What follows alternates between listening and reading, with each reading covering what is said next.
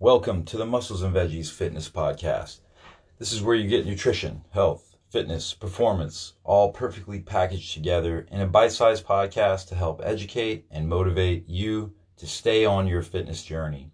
Before we get started today, uh, I would like to say that I'm not a medical professional. I do not provide medical advice. You're simply viewing an entertainment show uh, talked to you by a personal trainer who's giving you his experience and knowledge and insight over, over dealing with clients over the last 10 years. So today we're talking about blood glucose. Do you know what your blood glucose is?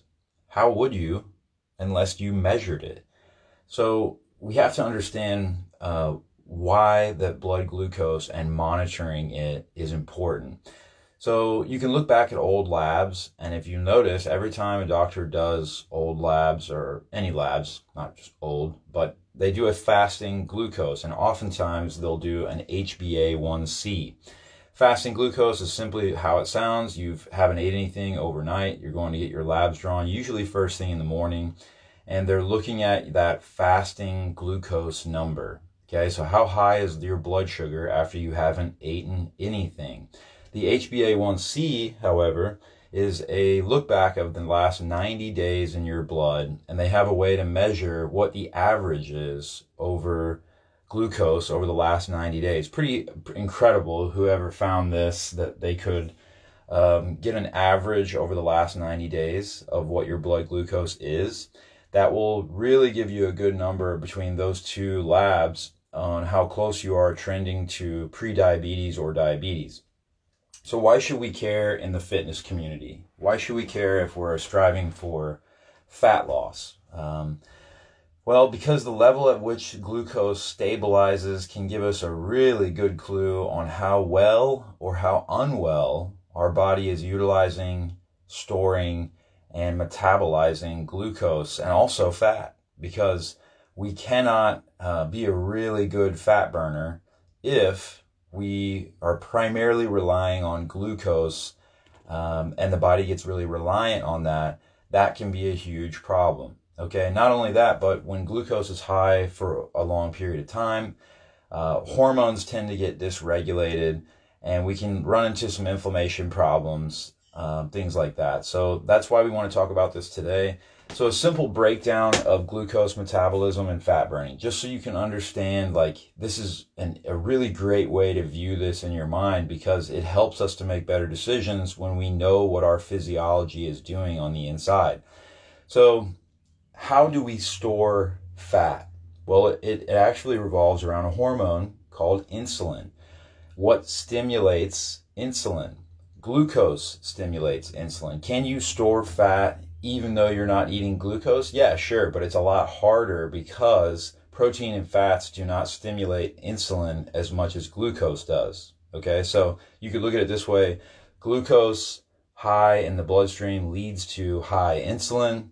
Insulin is the fat storage hormone. So therefore, we start cramming glucose in excess. In other words, glucose we're not using or utilizing, we store it in the fat cells. Okay, this is why I preach so much about uh, building a lot of muscle because guess what else utilizes a lot of glucose besides the brain and the liver? The primary organ is the muscle tissue. So the more muscle mass you have, uh, you store much more glucose in the muscle in the form of glycogen, and that leads to lower insulin, which is why you see muscular guys, really muscular gals and guys normally have pretty regulated blood glucose, lower insulin, and therefore they are leaner. Okay? Now, low glucose on the opposite hand, so when you're really managing your glucose well, low glucose leads to another hormone that's called glucagon. Glucagon pulls fat out of the cell. Okay, so now you can see a, a double edged sword of why we want our insulin to be low because glucagon and insulin are like two competing nemesis, right? So like uh, when glucagon is high, insulin insulin is low. When insulin is high, glucagon is low. Right? So if you understand that picture, we want our glucagon to be high. Therefore, we're we're really managing our blood glucose well. Well, how do you do that how do you really manage your glucose well and keep your insulin low if you're just taking a shot in the dark and hoping that well i hope my glucose is low. I hope my insulin is low because that will, will make me a better fat burner okay? Well you have to i like to test and not guess and you have to know how to do that. So a really simple tool that we've been using uh, with my clients for years is just a simple $20 Walgreens glucose monitor. Okay, uh, you can easily get the test strips and a little monitor, and all you have to do is wake up first thing in the morning, roll out of bed, uh, use the bathroom, and the first thing you do is test your fasting blood glucose. I like to see that number anywhere from 75 to let's say 90 or 95. Uh, if it's much higher than that, I start to get to a little worried for my client. If it's like over 95, over 100, over 110, let's just put it this way if you're over 120, um, that is classified as pre-diabetes if you have a fasting blood glucose over 120. Um, if you have an HbA1c that's over 6.3, that is considered diabetic at that point. So uh, you look back at your old labs if you've never done a glucose monitor. Look back at those old labs and see where you sat um, every time you got your labs done with your doctor. And you, you know, there's also like not only just a, a, finger prick glucose monitor. Now there's also CGIs, so these wearable uh, continuous glucose monitors.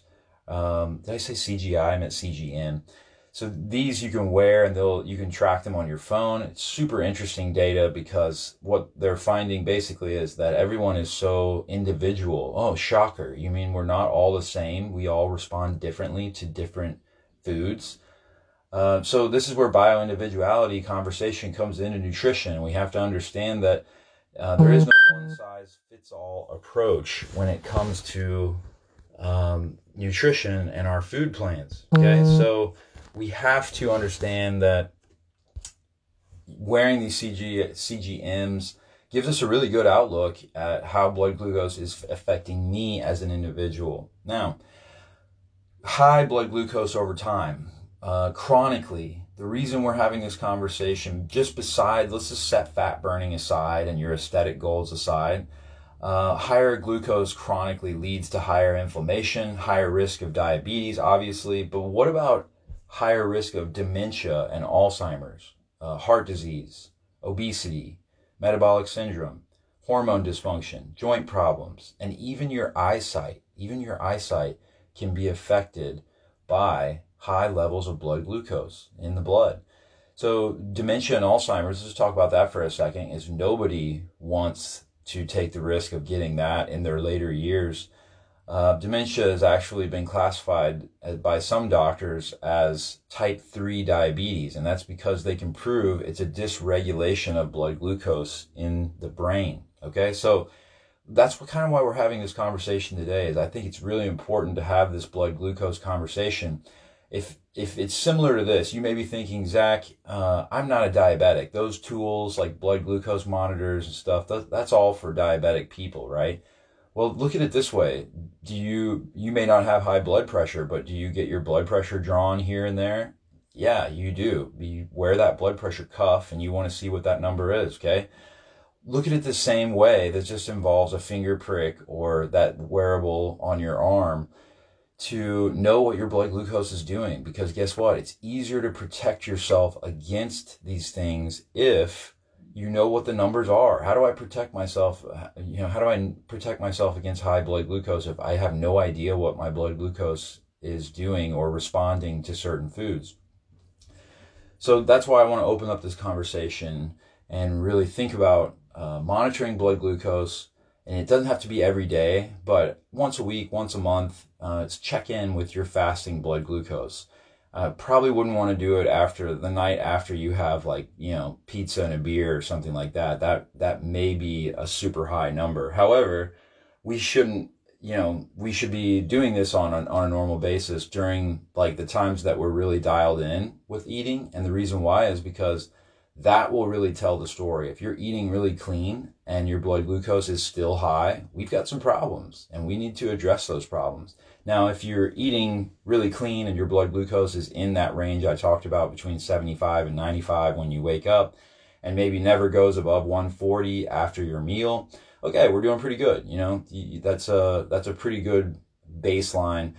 Uh, I'll put it this way: Let's say you're um, you're struggling to get that last 10 or 20 pounds off. Okay, you've you've done some really good work up to this point, but now you're down to the nitty gritty, and you're trying to scree- squeeze the last little bit out of the orange, uh, the last 10 or 20 percent I can tell you right now, if you wake up and your blood glucose is not at a, a real stable level between 75, 85, 75, and I would say 87, um, then you're going to have a really hard time squeezing that last 10 or 20 pounds off to hit your goal weight. Um, so this is where, like over the last few years, you know, people have talked um, in depth about the keto diet and about these different, I call them labels, right? Let's just take keto and paleo and these names of things and just set them aside for a second. What we are really talking about here is managing blood glucose by eating whole real foods. Okay? So if we set the, the terms like I'm keto or I'm paleo or I'm vegan or whatever, we set those things aside. Um, we then we actually can just focus on the, the the main thing is is I'm really focused on balancing my blood glucose by not eating processed foods and, and eating more real whole foods. So let's let's talk for a second about nutrition now that we've kind of opened up that door.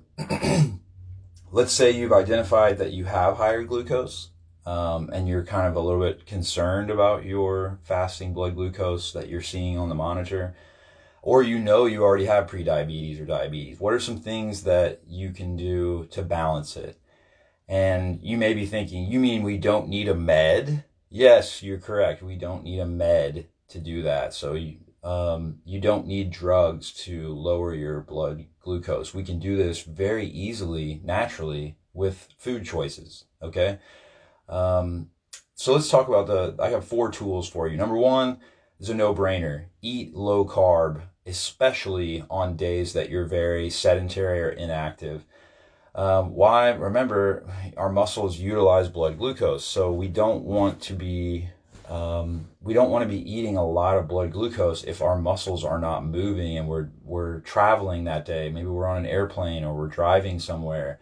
Those are the days that I'm really well. I'll just say it. I'm keto on those days, or or I'm fasting on those days because I just don't need a lot of energy. I don't need a lot of blood glucose circulating around because I'm not doing anything. Okay.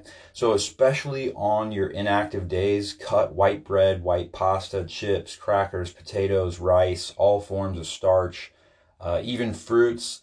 Um, maybe you could get away with a little berries here and there, but what we're really doing is eliminating anything that spikes blood glucose on inactive days uh, we're eating low carb. I, I, don't care what you want to call it. You can call it whatever label you want, but we're just managing blood glucose on those days. And this is this is probably the, one of the most valuable tools uh, to understand on a normal basis. As you look at your week, I train in the gym Monday, Wednesday, Fridays, right? I know those are going to be a higher carb day for me because I'm not only working, I'm training in the gym. I've got other things going on. I'm working around the farm here. Um, those are the days that I know I'm going to utilize more carbohydrates. Now, Tuesday, Thursday, Saturday, those are days that I'm usually sitting around. I'm enjoying uh, company with friends.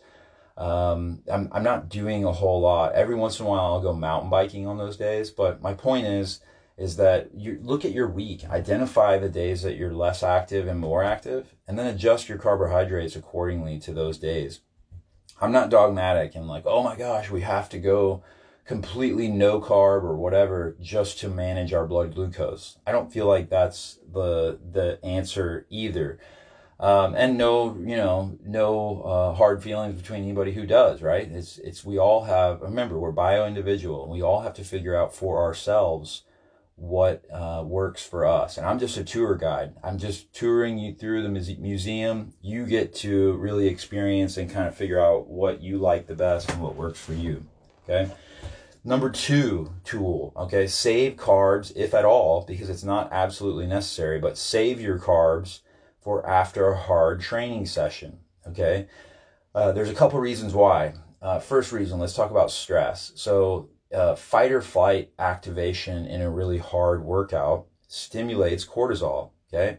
One of the best ways, besides what I talk about in the gym, stretching and breathing after your workout session to bring you out of that fight or flight state, to bring you back into rest and digest, one of the best ways is to eat carbohydrates. And that's because carbohydrates actually suppress cortisol. Okay. And this is where we start to talk about in the conversation like doing keto or doing too much fasting, especially for someone who's already dealing with a high amount of stress. Um, this can be very cortisol driven and this can cause hormonal dysregulation and hormone problems. Uh, this can cause your blood glucose just to be naturally higher anyway, even though you're not eating a bunch of carbs. Because why? Because cortisol is a glucocorticoid steroid. Okay. So that means that it is a glucose driven hormone. It has the ability in excess to raise your blood glucose. I don't care if you're eating no carbs. Okay. So we have to understand that we, we really need to manage stress. And one of the ways we do that is with carbohydrates. So if you have your stress dialed in, it's not absolutely necessary that you have to have carbs after a workout, but you better have that stress dialed in and you better know what you're doing and monitor your blood glucose. Um, and, and also eat very accordingly, lots of protein, things like that, that will refill glycogen stores and like recover you for the next workout. The second reason why we just mentioned is glycogen. So after a hard workout, we've depleted a lot of the glucose that's stored in our muscle mass. So we want to refuel that for our next workout. And like I just said, part of the ways you can do that besides carbohydrates is eating in excess of protein. Uh, this will refill glycogen stores as well. If you're trying to do a low carb thing or a no carb thing, uh, eat definitely do not skimp on protein uh, when you're when you're going through those uh, phases. But the other thing you can do is is save your carbohydrate rich meals, like especially with family and friends, where you know that you're going to have those carbs. Save those for after hard training sessions. So, I'll give you example. Sometimes, like if I know I have a get together with friends or family, and I know I'm probably going to eat a little more carbs than I normally do. Um, for instance, one of my my very good friends, she makes me gluten free treats, and it's very sweet of her. She uh, makes them from scratch. I love them. Uh, and so every time I get together with her for dinner, and I, I know that's coming. So lot, oftentimes I'll mountain bike or I'll lift that day. Uh, I'll actually perform a workout just based on the fact that I know I want to utilize that extra sugar I'm about to eat in the form of muscle glycogen rather than have it circulate around my bloodstream and raise my insulin um, and therefore lead to a little bit of higher inflammation and even the possibility of fat storage. Okay, so let's go to number three here. Let's talk about intermittent fasting. Uh, practice intermittent fasting on non-workout days. Okay, so I don't recommend people if you, especially if you train very hard. Now, if you're just like going in the gym, going through the motions that day, no, no you can totally um, get an intermittent fast in that day till noon or one or two or whatever it is.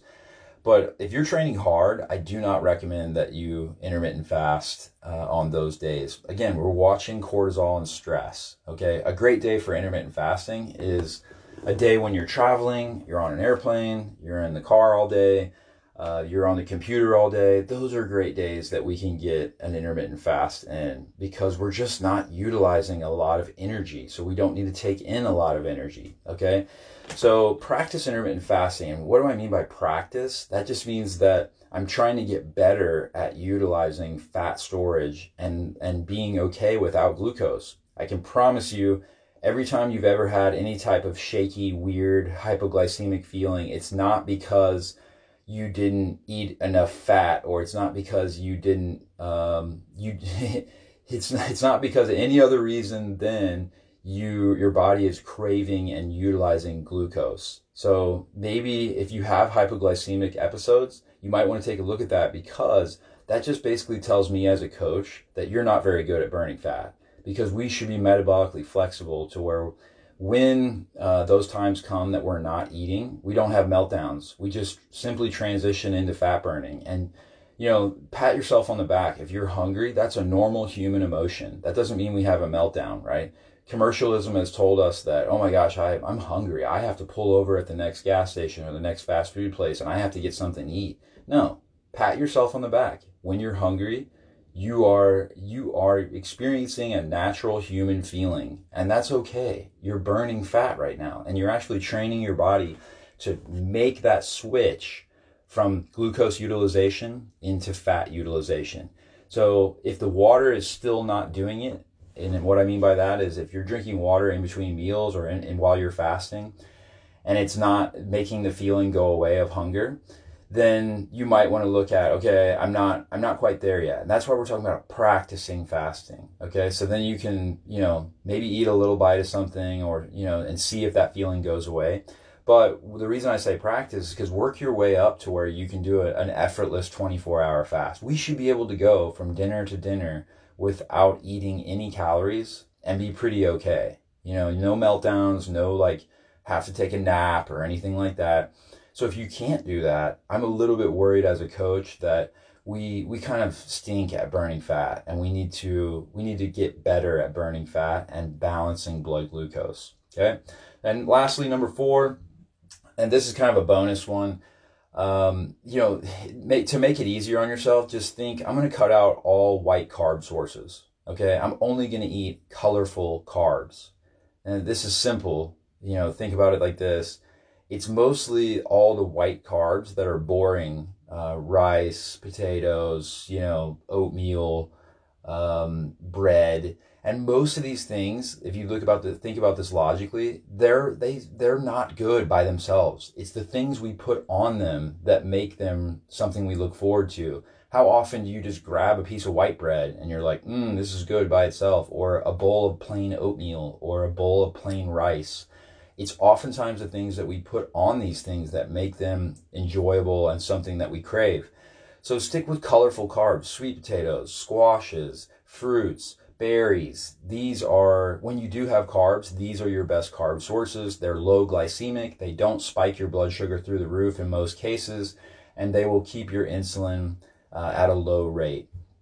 Listen, uh, two things. If you like what you're hearing on this podcast, please leave me a review. You can do that in two ways. You can leave me a review on the podcast player you're listening to, or you can also go to Google Places and leave me a review. That helps people find my personal training uh, here in Fayetteville, Arkansas. Also, Thorne supplements. If you would like to use the supplements that I use with all my clients, all you have to do, shoot me a DM on Instagram or an email whatever it is, I'll give you a 25% discount. Uh, you will be like a client of mine, which basically means that uh, when you log into your Thorne account, you will have a discount all the time. No codes required, nothing. It's my client invite list, and they allow me to give my clients 25% off all the time. So if you'd like to join that list, please shoot me a DM with your email or send me an email, and I'll get you added to the list so you can use the supplements that my clients use, best in the market Thorne supplements is used by the USA Olympic teams. It's used by the Golden State Warriors. The Mayo Clinic, okay, folks, the Mayo Clinic uses Thorne supplements. There's a reason why. These are the best supplements in the game. So, listen, I know I'm a little over today. We're at 23 minutes. Thank you for spending time with me. I hope this helped you get a good understanding of blood glucose. Uh, if you have topics, questions, anything you would like me to cover on this show, please reach out to me at musclesandveggies.com. Shoot me an email, DM me on Instagram or Facebook. Until next time, I'll see you later on the Muscles and Veggies Fitness Podcast.